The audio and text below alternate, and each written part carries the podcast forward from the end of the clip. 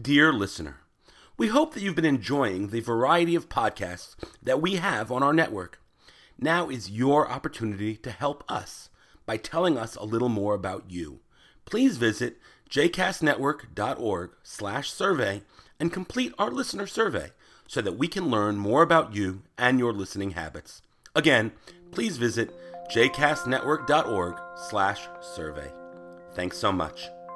You are listening to JCast Journey, the inaugural podcast of the JCast Network. For more information about other JCast Network podcasts and blogs, please visit jcastnetwork.org. Welcome back to JCast Journey. I am, as always, your host, Doron Reske. I have an intimate relationship with my earphones. I walk the city streets, I sit at desks, I am always wearing earphones. I have spent hundreds, or maybe even almost a thousand dollars on earphones in the past year. No, not in the past year, that's not true. In the past five years. Uh, I would say that the things that are important to me when it comes to, earpho- to earphones are the following. A, they need to u- be they need to have a microphone so that I can use them when I'm on my phone talking on my phone. Uh, but that's at this point a very basic level. Don't really have to worry about that too much. Two, they need to be good quality, uh, great sound. I like to use them when I'm recording and editing podcasts so I can really listen for noises and sounds. Three, they need to be Bluetooth preferable because uh, I really like to not have the wire connected when I don't need to. And four, they need to be transportable. Now, I list those four items, and I'm not exactly sure which order I would put them in. Interestingly enough, transportable became a larger issue for me than I thought they would. I got an amazing set of uh, of Bluetooth Bose noise canceling headphones. Um, but then when I used to go pick up my children from school, I would carry a knapsack with me. Not because I needed to bring their homework home or their, you know, their projects home from school, but because I needed some place to put my earphones when I was not wearing them. And these big cans, as I like to call them, uh, were just too bulky and annoying to put into to put around my neck. And they obviously, because they were over the ear big ne- earphones, did not fit in to my pocket. Uh, secondly, the, the I've had many earphones with wires, and those always drove me crazy because I put my my my iPhone or you know in my pocket or then in one jacket, then I'd unzip, then I'd put a bag over, and the wire always got me in trouble. So I spent hundreds of dollars on on on Beats podcast Beats earphones. I've spent hundreds of dollars on Bose headphones, and I'm now wearing a pair of of fifteen dollar Bluetooth headset that fits right into my ear when I'm not wearing them. They have magnets, so in theory they could just wrap around my neck and stay stay closed and stay on. You know, they get automatically turned off, but they're very readily available.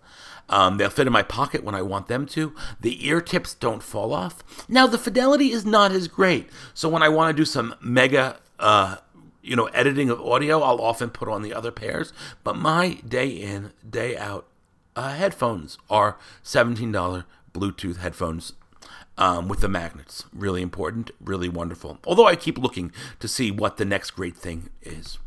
Now, I talk about my headphones, and it may, but it may not surprise you to know that I very rarely actually am listening to music. I have for years, now close to 10 of them, maybe even more, been a podcast listener. I just like the spoken word. I listen to comedy podcasts. I listen to politics podcasts. I listen to Jewish podcasts. I listen to podcasts. That's my go. And I almost never listen to music. It's really surprising for someone who, if someone saw me on the street day after day, they would assume that I was an audiophile, a music person. But I'm not. Now, recently, over the past couple weeks, I have, and I don't know whether it's people are reducing the number of podcasts they're producing, or I've just gotten faster at listening and I have more time to listen. I listen when I'm sitting at my desk. Um, but turns out that I've run out at the end of a day or middle of the day, I will be out of podcasts. Sometimes I have 14 podcasts, but often there are days in a row when I am running out of my podcasts. So I'm listening to music. It's a very interesting experience. When I first got my I, I waited to get my first iPod because I didn't want to get an iPod until all of my music would fit on it. So the first white iPod came out. It had eight gigabytes of, of storage, which is at this point really a joke, right? I mean, you can now buy an eleven dollar item with eight gigabytes of storage, but I didn't buy it at eight. I didn't buy it at 16, 32, 64. I think I waited till they had the 128 iPod. Now, now they call it the iPod Classic, and in fact, you can't even buy it anymore. But I waited till I had all my music. But now, as I've started to listen to music on occasionally, now that my podcast are, uh, feed is empty, I'm realizing I'm not listening to that music. I'm turning on things like Spotify. It's really, you know, I'd heard people talk about Spotify, and I won't spend $10 a month on, on Spotify in the same way that I won't spend money on podcasts. I believe podcasts ought to be free. I don't mind listening to the ads, but I don't pay for podcasts or premium casts as they are referenced. Anyway, so I'm listening to music, and it got me thinking how difficult it is for musicians to make money. Now, I've always thought the hardest thing to do is make money in podcasting, especially niche podcasting like Jewish podcasting. But think about music. Think about musicians. Who's paying? I mean, you get a, hundredth of a penny when Spotify plays a song. But unless you're Aerosmith or Dylan, the boss, there's no money to be made in music. And maybe there's actually more money to be made in podcasts because you only listen to it, you only get it the one time, right? But especially my podcasts, which are, are not overly edited, if I was able to get advertising, I could make a few dollars from it. And music, you just can't. I don't know. It was just it was just a really interesting take. Now, a few years ago, right when I was beginning, um, beginning JCast Network, I uh, asked. I was working with somebody on, on starting a new show, and they wanted a piece of music to open the show. And in general, I've looked for kind of freebie music that I could use uh, when I put on shows because I couldn't afford shows. And someone said, "Oh, I know so and so artist, and I bet that their music would be perfect for my podcast." So I reached out to them and said, "Will you let us use your music?" And they said, "Yes, but you have to pay me." At that moment, I couldn't stand the idea of paying the artist because no one was being paid at JCast Network the work I was doing was out of the out of the goodness of my heart, out of the love of podcasting. The po- other podcaster who was going to record the show was doing it out of the love for her. And then this musician asked me to pay them, and I just really I flatly said I would not.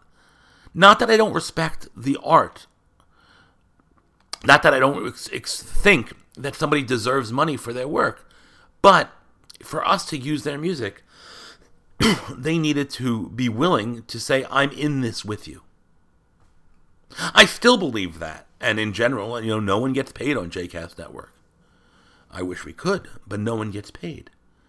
Um, and if I needed a piece of music, I would ask somebody and I would advertise. I mean, I did a daily podcast for many years, and we had a little advertisement at the beginning or the end of every single episode thanking the person who provided us with their music. Phenomenal music another podcast that we've done for five years now has a piece of music and at the in in, in every in the in the content the, the the description of the podcast we thank that person and and and tell the people where they could hear their music.